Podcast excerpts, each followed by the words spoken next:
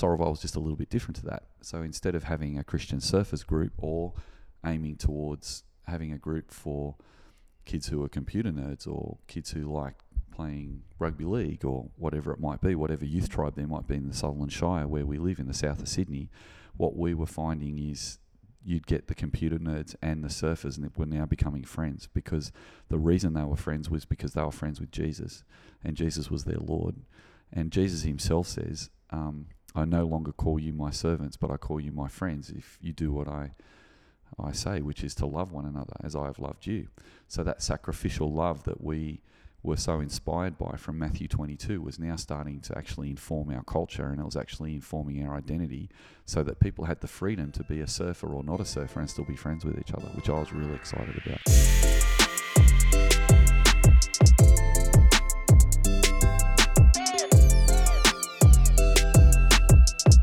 Righto, we are back. Episode two of the Shock Absorber. Stu, you decided it was okay to come back and we'll do it again. Yes, yes. As you know, we'd like to give people what they want, provide a little bit of insight, and we thought maybe we can talk about the first time that we actually met because it was a long time ago. I still remember. I feel like uh, just seeing you as a, a shaggy head guy coming into our, into our school, and I'm like, what's this guy about? Do you remember the first time that we actually met? Yeah, so I was going up to Gymea High School and I was doing scripture at the school and I was also doing a lunchtime group. And um, Chip re- lunch, the best. Yeah, it was so called good. chip lunch. It was. Yeah, we used to take hot chips up to the school and we'd sit around and eat some chips and uh, I remember we used to go, why do they call it chip lunch? Uh, there's no chips here. And then one, like maybe like four weeks later, you guys actually bought chips. Yeah, sometimes we bring them, sometimes we didn't. Yeah, we didn't. We didn't actually bring the chips to try and get people to come along. We just sort of felt like it was it was good to have something to eat. But it was a good way of uh, meeting people, and you know, it was good to meet you guys because you didn't come from a church background, eh? Yeah, exactly. Hardly any of us that we were like getting into chip lunch were, had actually any Christian background. So that was obviously the point of chip lunch, right? Yeah, that's it. That's it. Now I remember we we enjoyed hanging out, and uh, I remember we had a mutual love of football, and Yep. you had a soccer team that you went for that was a good one, and I went for a team that wasn't as successful as Liverpool, Sheffield Wednesday. And I remember that you guys used to give me a bit of stick for that, and that was a lot of fun. Yeah, I remember when you used to have a bit of a miskick. It was just Wednesday. That's right. um, but that must have been that must have been like 2001. Something Yeah, like would have so been, like yeah. 18 years ago. Yeah, it would have been. So and then eventually, so we went from chip lunch and then started going to the uh, youth group that you guys are involved in, Yeah, and then um, grew up through the church. But uh, I suppose we can explore that a little bit later. But we rounded off last episode with the story you described as a watershed moment, and you said you were sitting at the church one night and you looked across the pew. And realized that none of your friends were actually joined you that night. You were also really concerned or had a real heart for the younger crew that were behind you, yeah. kind of seeing like, what's going to happen to them? They're just going to leave the church when, Yeah, when that it. happens. And Yeah. you, so you like you've realised there's a problem. What did you decide to do next? Yeah, so um, that would have been about 10 years before I met you, actually. Mhm. So back in the early 90s. And yeah, you're right. Most of my friends that I grew up with in the 1980s when I was young had uh, left the church as a matter of course, actually. Most of them had just left and gone up the pub when they turned 18 rather than coming to church. And so many of them had gone to a local pub near us called Northies that they used to call it going to church on Sunday night. Yeah, so right. They'd say, "Oh, you're going to church on Sunday night," and they'd mean they're going to Northies to go to the pub. Uh, some of my friends who were continuing to be Christians after high school did go to other churches, but um, because our church didn't have a lot of young people the same age as us, uh, some of my friends went looking for a church with more people their age or something that they related to more. But as you said, Joel, like I was at church one night and I realised that none of my friends were going to come back uh, on a Sunday night, and I even thought to myself, yeah, well, maybe I might go too. And I remember praying and saying to God that I, while the service was starting, that um, yeah, I might, I might go and look for another church too. But then I had a flush of conviction, and I thought to myself, I wonder what's going to happen to those kids that are still here that are a bit younger than me. Uh, everyone seems to be just leaving as a matter of course, and and so I made a bit of a commitment that night that I'd stay at Gymea Anglican Church um, until I was asked to leave. So rather than just uh, hanging around for a little while, I thought I might stay and really dig in. So that night at church after that, uh, the service finished and I went over to talk to the young crew that I'd noticed on the other side of the church. It was pretty funny actually because I went over and said, "Oh, hi, how you going?" And they're all just like a bit dismissive and How old were you at that who time? are you? What are you talking about? Probably 21. Okay. Something and like so that. they're obviously younger, like 16 Oh, or yeah, something? 17, 8. Yeah, Yeah. it's nearly 18 actually, some of them. But um, yeah, and there were younger teenagers there too. But yeah, I had a, a real um, think about it, and I thought, you know, I was just going out with my girlfriend Lou, who then became my wife, and we were talking a lot about that we wanted to have an adventure in our life. We wanted to really uh, dig in and serve Jesus in the local church, and so that's what we did. Yeah.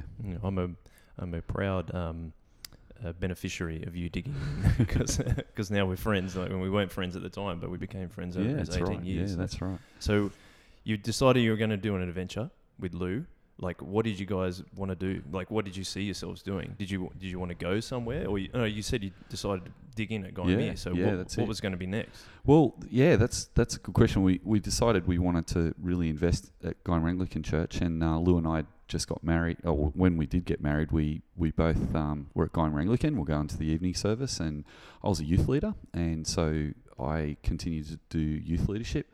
And Lou and I were asked if we could do a youth group for kids that were coming to the end of high school. So that that suited. That was really good, and. Um, I remember the minister at the time used to invite me to say if you want to make a youth announcement at church, so you can invite the younger crew at church if they wanted to come along.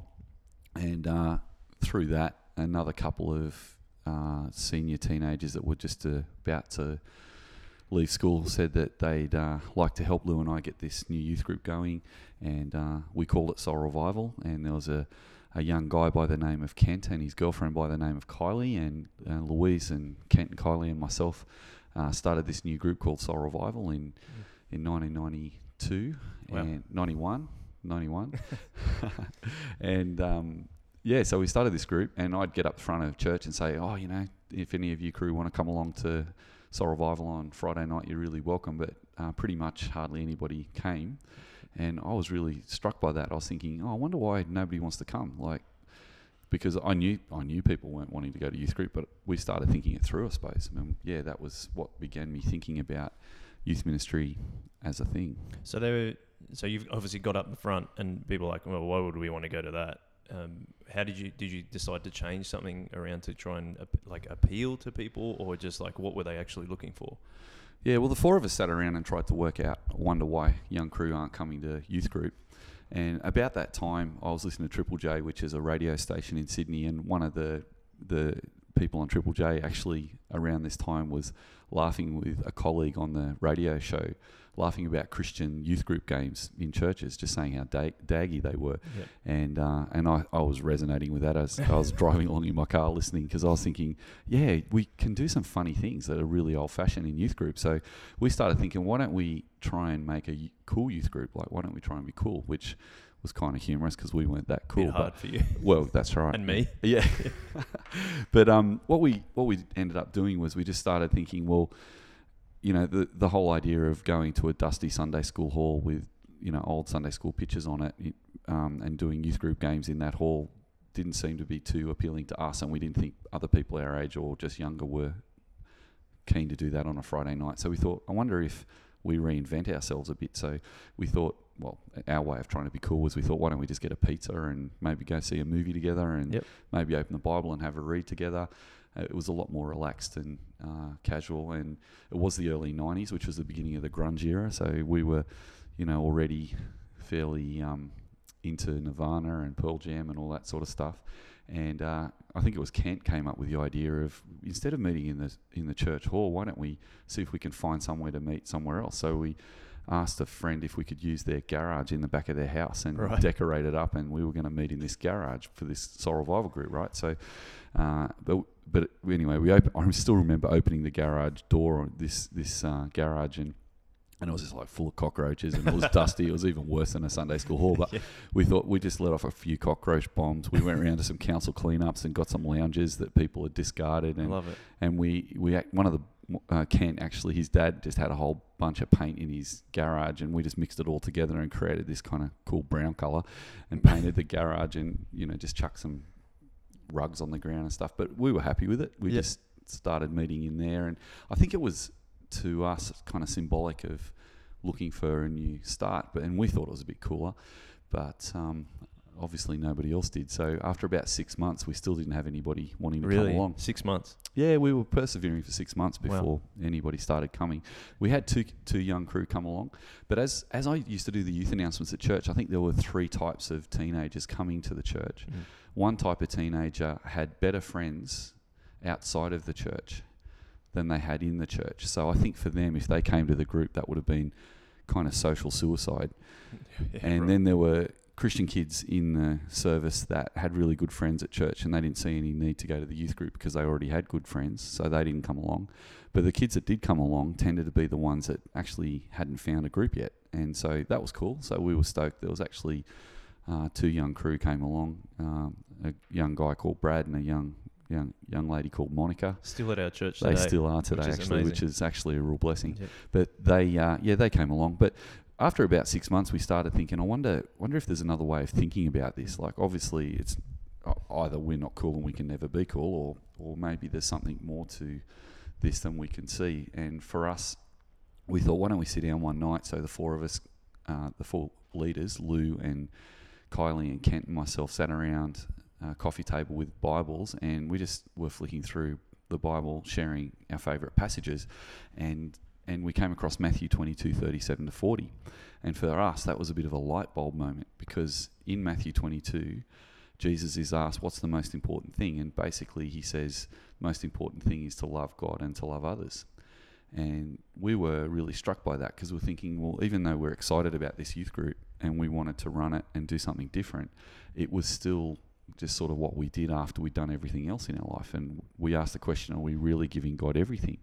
And that night we started talking about maybe what is, well, as young people, the that our minds went to, well, what's the most valuable night of the week for us? What what do we enjoy doing most? And and we talked about Saturday night being party night. Now we were running our Soul Revival group on a Friday night, but we thought maybe if we're really going to give God be- our best, why don't we give Him Saturday night? Why don't we start meeting on Saturday? And Is that the first moment you decided, like, you realize that being countercultural might actually have a real impact on what you were doing in terms of people's salvation and, and people knowing Jesus? Yeah, so I think in this early stage we weren't thinking about it being countercultural, but I think it was going to obviously be countercultural because it was quite normal for a lot of Christians in our area to go to church on Sunday night and to go to youth group leadership maybe on a Friday night, maybe Right. if you've got time being a Bible study, but then the weekend and the social aspect of your life. Uh, for us growing up in the late 80s, early 90s was very disconnected from what we were doing at church. But this night, by thinking let's give God our best and give Him Saturday night, we then started thinking let's actually um, really put each other first too. So when Jesus talks about uh, loving other people, He's talking about loving your neighbour is everybody, not just the people that you uh, like or the people that have the same special interests as you or the people who like going to the same concerts or people who like the same sport or whatever. So we started thinking a bit broader then, and, and we sort of thought, uh, what what the way to you know as we thought this through, we thought, why don't we actually rethink what it is to be a youth group, and instead of running a youth group, let's actually be a friendship group. So we thought the four of us, it's sort of it was sort of like a paradigm shift for us. We turned it upside down. So instead of us getting together to run a group for the kids to have a community together, we thought, why don't we be a group of friends and still be their leaders, but also in appropriate ways offer to be their friends and actually be a group of friends on a Saturday night that the teenagers could grow up into and become friends with us. And that was a real big shift in our thinking as a result of Matthew 22. And I find that super interesting because really that's the thing that doesn't change. Whereas if you're having youth groups where you get older and you don't go to youth group anymore, Mm. that if that's the thing that stays constant, then if people are just going to be transient, as you as you spoke about before, but if you're working on loving everyone all at the same time, Yeah, then actually that people need that from zero to 90 or 95 100 yeah, yeah. I think you're right. Yeah, so so I think that was really interesting because we we started meeting on on Saturday night with Brad and Monica as well, and and then uh, we we uh, had uh, there was a group of year ten kids that were just finishing up in the junior youth group, and they were going to join us at Soul Revival. So they, they there was like ten of them joined actually, which was really cool, and and so all of a sudden we started to feel a bit squashy in the garage, and it was kind of fun, and we'd sit around and you know just cook a meal together, and then we just talk about. Um, the Bible and share some thoughts with each other, and then we'd also just share our lives together, do some fun stuff. Sometimes we go to the movies, sometimes we do other things. But it was actually that idea of we are in relationship with God. Jesus has restored and reconciled our relationship with God through what he did for us on the cross. And as a result, he's restored and reconciled our relationships with one another.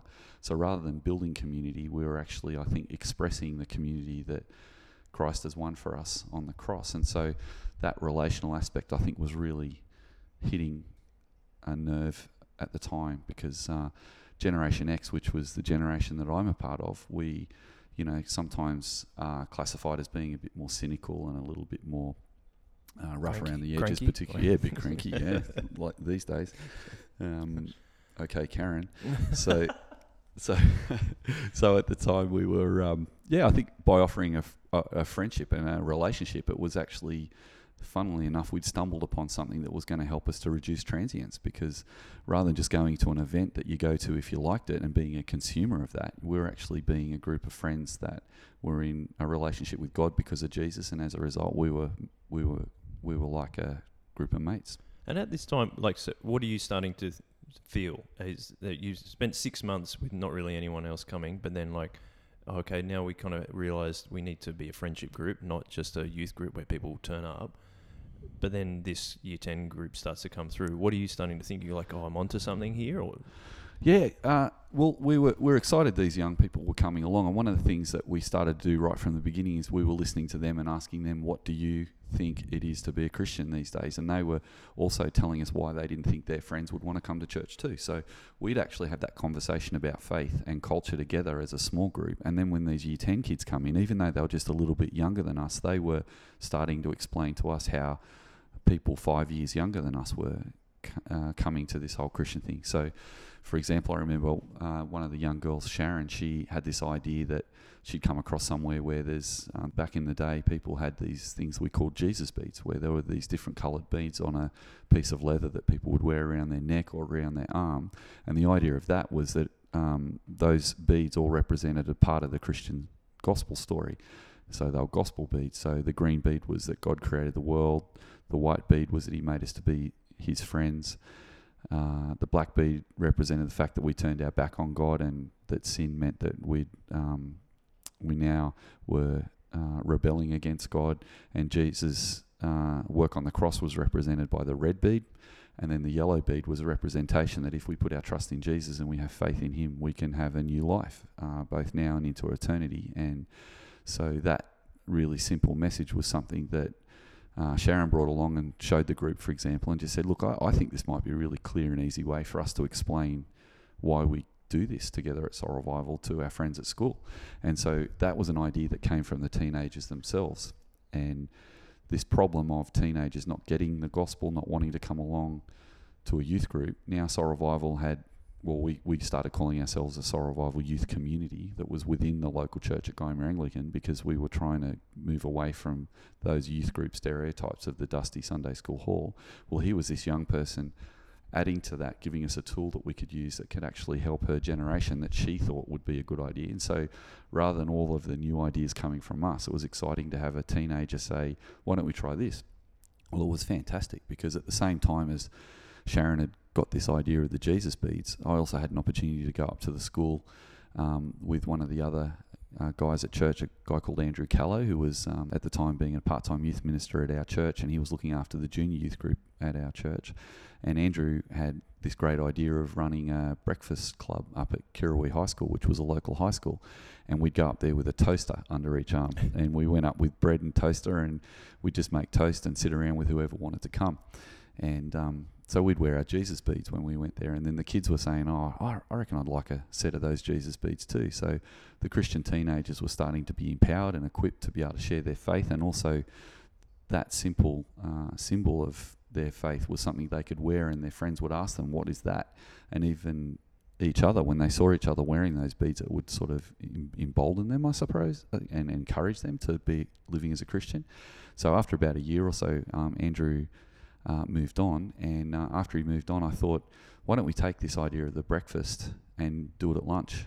And that's where the chip lunch came from, Joel. So, and uh, and obviously because we had toast, it's a bit hard to take a toaster into the playground. So Yeah, we thought, no power. To uh, start yeah, it's a little bit, a little bit difficult. Didn't want to lug a generator around, so we took the idea of just going up the local fish and chip shop and grab grab a pack of chips and take them up, and we called it chip lunch. And the, the good thing about that was those kids who were wearing those Jesus beads were starting to get more confident to not only come to a group, but come to the group in in the in the public space of the school so that everybody could see that we were meeting together and this idea of the Jesus beads and this public space of chip lunch at a lunchtime group at school was um, something that people were watching and seeing these Christians getting together. So, in a way, we were kind of taking our community to the school and being a community in the school as well as in our garage and as well as going to our evening service at church on a Sunday night as well, which was really good. Is- so, we were stoked about that. Yeah, sick. Because is there a, was there a danger that people started thinking you were taking people away from something in those kind of aspects? So like they wanted to join your community, if that makes sense. But was there either from church or from the school where there's a like kind of were they starting to get offended that you were taking someone away from something like that? Well, I think I think in the early days it was only really small, so people just saw a group of young people hanging out. We we'd hang out, have chips for the first half of lunch, and then the second half of lunch we'd do a talk. So it was all very simple. The good thing about the chip lunch being outside rather than in a room at the school was that people could hang around on the edges of that if you, you weren't a Christian and you just saw one of your friends sitting down listening to these guys doing doing a talk, then you could either just stand at the back and listen, or you could just sit down. But you could sort of come and go. I So- remember at our school. Remember that weird amphitheater thing? Yeah, That, Like you guys had to stand in the like the lions, like the, the Christians in the um in the Colosseum. yeah Colosseum. Thank Yeah. you. But um, but then a lot of people would hang out the back. Like we'd be sitting down somewhere in the amphitheater, but a lot of people would hang out the back. It's like, where are these weird guys? Yeah, like talking yeah. to these people. Like, why is everyone congregating here on a Friday afternoon? Yeah, yeah, it's it's cool, and and it sort of is fun too. Hey, like the Christians were like, oh, this is cool. Like we're we're actually getting out and we're getting a bit more excited about our faith. We're excited about our community. We want to share that with other people. The teenagers themselves were the ones who wanted to get these beads to wear so that they could have something to share with their friends. And um, on top of that, we then we yeah we it started slowly and at a grassroots level. So no one was really concerned about it at Mm. the early stages. And in fact, the school was fine with it back in the day. Like it was just a Christian lunchtime group, so people just kind of ignored that. Uh, from the church's point of view, um, yeah, there was young people coming to the evening service, and they were quite happy for us to have this group on Saturday as well. Uh, they thought that was a bit creative in the early days, and uh, what was interesting was that as we were helping young people to build a strong identity as Christians, they were actually getting a context where they could have somewhere where they could be building an identity as a group of people within the church as well. So I think early days that was seen as a really positive thing. Um, what was a, a change was when, uh, so the other thing we did at school was we also, uh, uh, uh, over time, another young bloke joined us, a guy called Tim Baldwin, and Tim and I would go up to the school at Kirrawee High School and later at Gymea, like yourself. But early days, we were just going to Kirrawee, and as well as doing the lunchtime group, we were also going to scripture class. And so Tim and I would go and do scripture together. And of course, because these Jesus beads were really popular with our teenagers, we thought, why don't we build a Christian presentation around, or you know, gospel presentation around that? And so we shared the Jesus beads. So what was really cool is every kid in year nine and ten at Kirrawee High School got to hear what those colours were. So when they saw kids walking around with it, they went, "Oh, okay, I know what these teenagers are doing. I know what they stand for." But what was wonderful was um, uh, actually just before uh, Tim joined me in in doing that with me at Kirrawee High School, I was going up to do my first scripture lesson. Actually, we'd already been doing the lunchtime group, and I went. I was asked if I could take over the scripture from someone who was doing it before me, volunteer scripture. And so I walked into the school, and I remember feeling really nervous because when I went, because I went to Kirrawee High School myself, and I remember that the scripture teachers at Kirrawee used to get a really hard time from the kids who hadn't gone to church. I, I definitely dished out my own punishment to you did. Fee, yeah. who is currently at our church. You did, yeah. that's true. Yes, and uh, so anyway, I'm going up to the school, and I'm remembering, you know, uh, one incident at, at Scripture that I, I remember, and I f- still feel very sad about was we had a, a Scripture teacher, a lady who came in, and when she walked in. Uh, she turned the fans on, and I hadn't noticed that someone had put one of the dusters on the top of the Oh, fan. yeah. And as she turned the fan on, the fan was actually slowly getting faster and faster. And I noticed a murmur in this classroom, and I'm looking up at where everyone's looking, and yeah, there, sure enough, there's a duster on the top of the fan. And then I kid you not, the fan got faster and faster, and when it came off, it actually came off and actually hit the poor lady scripture teacher, and everyone was laughing at her, and she went out, and I remember feeling devastated, thinking, Yeah. "Wow, this is really harsh." That was back in the early '80s, mid '80s, I think. Teenagers are hardcore. Yeah, but when I went in, I'm, I've still got that burnt into my memory, and I'm thinking this is going to be hard. And I walked in, but something I thought of when I was younger was I was carrying the Bible in as I walked in. And I know this is a strange connection, but I remember thinking, well, Kurt Cobain gets up on stage and he just tells people what he thinks. And he gets up there and wears whatever he wants and just says, this is what I think. And people listen. And I thought, I've got the Word of God in my hand, and this is really special. And so I'm going to just go in confident in the message that I have rather than my ability to deliver the message. So, Yeah. and again, because we'd already been going out on the grass, I thought, why don't we actually do scripture out on the grass as well? So we went out of the classroom, we sat in a circle on the grass, and I remember we did that a couple for a couple of weeks, and actually the kids were really keen to hear and listen. And then one day, uh, I'm in the this context, and it was back in the time where um, it was okay to actually say, "Does anybody want me to pray for you at the end of the lesson or anything like that?" And so I'd given this Jesus bead presentation about the gospel, and I said, "Look, is anybody interested in um, thinking about this for themselves?" And I thought maybe some of the straighter looking kids might be interested in becoming a Christian. But to my surprise, these two guys with long hair who had Nirvana written all over their bags and marijuana leaves on their bags, and they just both said, "Yeah, I think we wouldn't mind hanging around and talking to you some more about that." That's cool. And uh, so, yeah, these two guys actually ended up becoming Christians. And that was a really big change because then they started getting excited about it too. They started wearing these Jesus beads. They started coming to Soul Revival on Saturday night. And they came from families that weren't Christian families. And so for them, this idea of a friendship group was so important to them because they had a group of people who were going to really know them and care about them and disciple them. And they wanted to be on mission. And those two guys really quickly, uh, we started a, a Bible study after school, and this is where Tim uh, Tim came along too, Tim Baldwin and and his brother Johnny. Actually, we started a Bible study at their house because Johnny knew some of these guys, and really quickly there was something like seventeen of these guys who were coming along, and, Wow. and that's when things started to really grow. I was going to really say, are you up. starting to feel like these little pieces of things that are starting to happen? Are you starting to feel some kind of momentum growing in terms of like, oh, we're actually we're feeling like we're engaging with these kids at uh, like at their level, so therefore they're understanding to understand what Jesus is about. Yeah, it was, and and we were feeling like we're becoming a group of friends that weren't tied to a particular location. So we'd go to church on Sunday night, we'd hang out with each other on Saturday night. Not only in that little garage, but after that wasn't available anymore, we moved to someone else's backyard and found another garage. And after that, we actually got to use a disused church for a while. So each time we stepped into a different place, it wasn't like the place to find us. It was actually that we were a group of friends that were going to hang out at this place and it was really interesting looking back because we had an opportunity to actually set it up the way we wanted to set it up, and it was like a big lounge room every time, everywhere we went. At one point, we actually found an old pool table on a council cleanup, and we were really excited and carried that around everywhere we went as well, which Everywhere. was pretty fun. Pretty much, yeah. We'd go to Christian festivals and take the pool table with us. Funny things like that, but anyway, the the momentum and of that was that if we were at school, we were together, and if we were in church, we were with the church, rest of the church, and we're also together.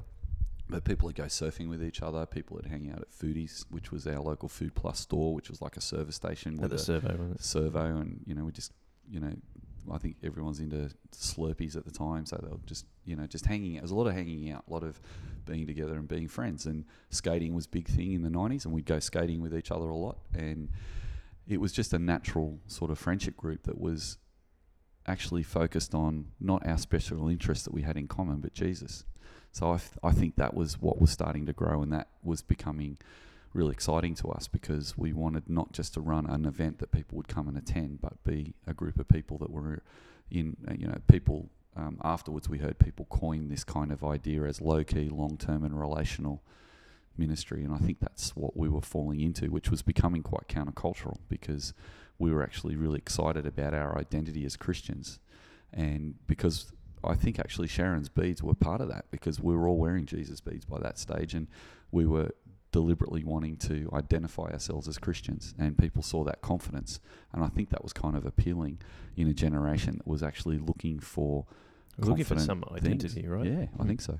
And I think, but isn't that? I feel like that's everyone. At some point, they're looking for Mm. some kind of identity. But when you can have that consistency of Jesus, that means you can take that identity everywhere you go. And that sounds like what you were starting to um, dig up, Yeah. uh, create a situation where that could happen. Yeah, I think so. Was there anything else that like really stood out to you at that time that was uh, really formational to how you were starting Soul Revival? Yeah, I think I think one of the things that was standing out to us is um, I mentioned last week, Joel, that thinker Mark Senter.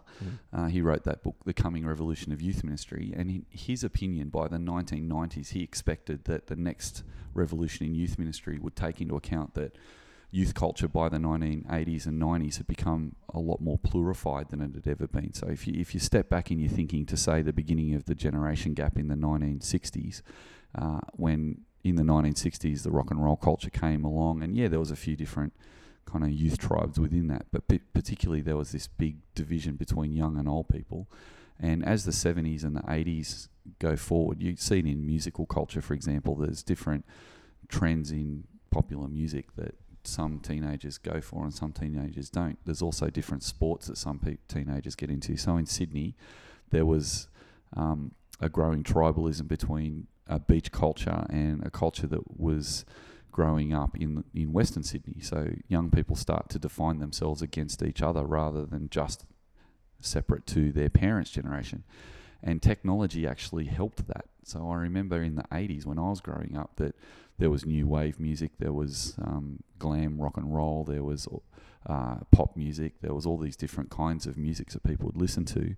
And in the past, people would listen, you know, if young people all got together, they'd listen to the same radio station on a transistor radio or something like that. But in the 80s, with the invention of the um, the Walkman, the old Sony Walkman. I had was a- one. yeah. Did you? Yeah. Yeah. I didn't know if you're old enough for one of those, but a precursor to the iPod Yep, and the Discman. Yeah, and the Discman. before Yeah, you'd have a tape in the first one and then Yes. and then a disc in the next one. Well, I remember going to the beach with my friends and I was sitting in, in the car with four people and we all had our headphones on and we're all listening to different music because we're all interested in different music. So uh, there was there was the Walkman. There was things like the video cassette recorder, which was again it sounds so old fashioned now, but it was such a revolution that you could watch a movie in your lounge room by hiring a movie from Blockbuster and bringing it home and watching some movie. There was a lot more choice starting to emerge in the 80s. Now, obviously, when the internet comes along in the 1990s, that goes through the roof. Yeah. But even in the eight, 1980s, there's there's different choices young people can have about how they want to define themselves based on what band they listen to or what sport they're into. And so different youth tribes start to develop in the 1980s. And I think one of the challenges to Gymea Anglican Church is I think as I look back at the 1980s, there was just one youth group that was meant to be some kind of catch all youth group for all the teenagers. But if there was a group of surfers who were going along to a youth group, then it might be that people who like a, another sport might not go to it because they don't want to associate. Or if there was a whole heap of computer nerds going to a youth group, the surfers wouldn't want to associate with them. So what I found interesting is I think Senter was spot on about the different tribes within youth culture. But what was interesting about Soul Revival is from the beginning, even if someone was a surfer or they weren't a surfer, I was noticing that surfers and non-surfers, for example, because surfing was a major subculture in Sutherland Shire, they were all willing to hang out together in the same group and all be friends because we'd been expressly articulating the fact that our special interests are not what defines our friendship group. So we're not trying to create a Christian surfer group. Well, there's nothing uh, wrong with that. And Christian Surfers in the Sutherland Shire in Sydney, if you've heard of it, it's in a fantastic ministry and it, it's been going since the 70s. Uh, and but Soul Revival was just a little bit different to that. So instead of having a Christian surfers group or aiming towards having a group for kids who are computer nerds or kids who like playing rugby league or whatever it might be, whatever youth tribe there might be in the Sutherland Shire where we live in the south of Sydney, what we were finding is you'd get the computer nerds and the surfers and were now becoming friends because the reason they were friends was because they were friends with Jesus and Jesus was their Lord. And Jesus himself says, um, I no longer call you my servants, but I call you my friends if you do what I I say, which is to love one another as I have loved you. So that sacrificial love that we were so inspired by from Matthew 22 was now starting to actually inform our culture and it was actually informing our identity so that people had the freedom to be a surfer or not a surfer and still be friends with each other, which I was really excited about. Yeah, that's. I mean, obviously, that's what we try and do at Soul Revival Church at the same time. Is it's like have a, a place where everyone can meet around, like, or influenced by the love of Jesus. Because I feel like if you're trying to create groups for different types of people, when are you going to stop? Like, when at what point That's are you right. stopping making all those kind of groups? Yeah. And then you talk about the paradigm shift that you had when you just started Soul Revival. It's like, no, no, let's turn that upside down and say, let's meet around like the love of Jesus first. Mm. Then we can be part of everyone's interest group and Mm. love each other at the same time. Yeah, and the activity we did every week at Soul Revival on Saturday was to read the Bible together. Yeah. The thing we did at school was we read the Bible together. And, and then even when people would go surfing, they'd have a pray and they'd read a Bible together and then they'd go for a surf. And there was just, th- that was a really helpful, solid uh, thing that we did together. And as you said, yeah, it's now looking forward, like probably, I think it's almost 30 years later, actually. It's amazing. But as we are now Soul Revival Church, we've now articulated that uh, as an all age, all stage expression that we're an intergenerational community and that we're open to everyone. So instead of having a church plant that's actually targeted a certain demographic or a certain group of people or a certain tribe, I suppose, in the in the broader community, we're actually saying, well, anyone can come. And instead of embracing sameness at Soul Revival, we're trying to embrace difference. So the way we express that is that we're looking to the fact that Jesus changes everything. Because when he died on the cross and rose from the dead, he has just completely changed history. And as a result, what are we going to do in response to that? Well, we're going to partner with Jesus as he builds his church. And so we're going to share the truth and love of Jesus person to person, generation to generation, culture to culture, and place to place. So we found that a, f- a very simple framework. And interestingly, it was actually the shock absorber at work in the early 90s that helped us to kind of discover that because as young people, we were talking together not only as young adults, as leaders of the youth group, but then talking to the teenagers about what they thought about how they could express their faith. And they taught us about these Jesus beads. And then those Jesus beads became a tool that we used as well. And that helped us to at once improve our discipleship and our mission because the discipleship um, around helping young people to mature in Christ using the Bible and have a strong identity as Christians who are willing to wear a Christian symbol like Jesus beads, which was culturally relevant to them because they'd actually thought of it. And then the missional impact of that was uh, it was a simple way of sharing their faith with their friends, and it was also a way of them being confident as Christians. So that was really exciting. Oh, it's super cool, like to see how what we are doing now as an expression of church at Soul Revival was influenced by Mm. what you did 30 years ago, using a shock absorber framework to start impacting culture in a way that we could for Jesus. Yeah. Um, yeah. Anyway, we'll leave it at that for, the, for this episode, episode two, which went quite well. If you are listening and you have any questions, please feel free to get in touch with us. We'll see you next week. Thanks, guys.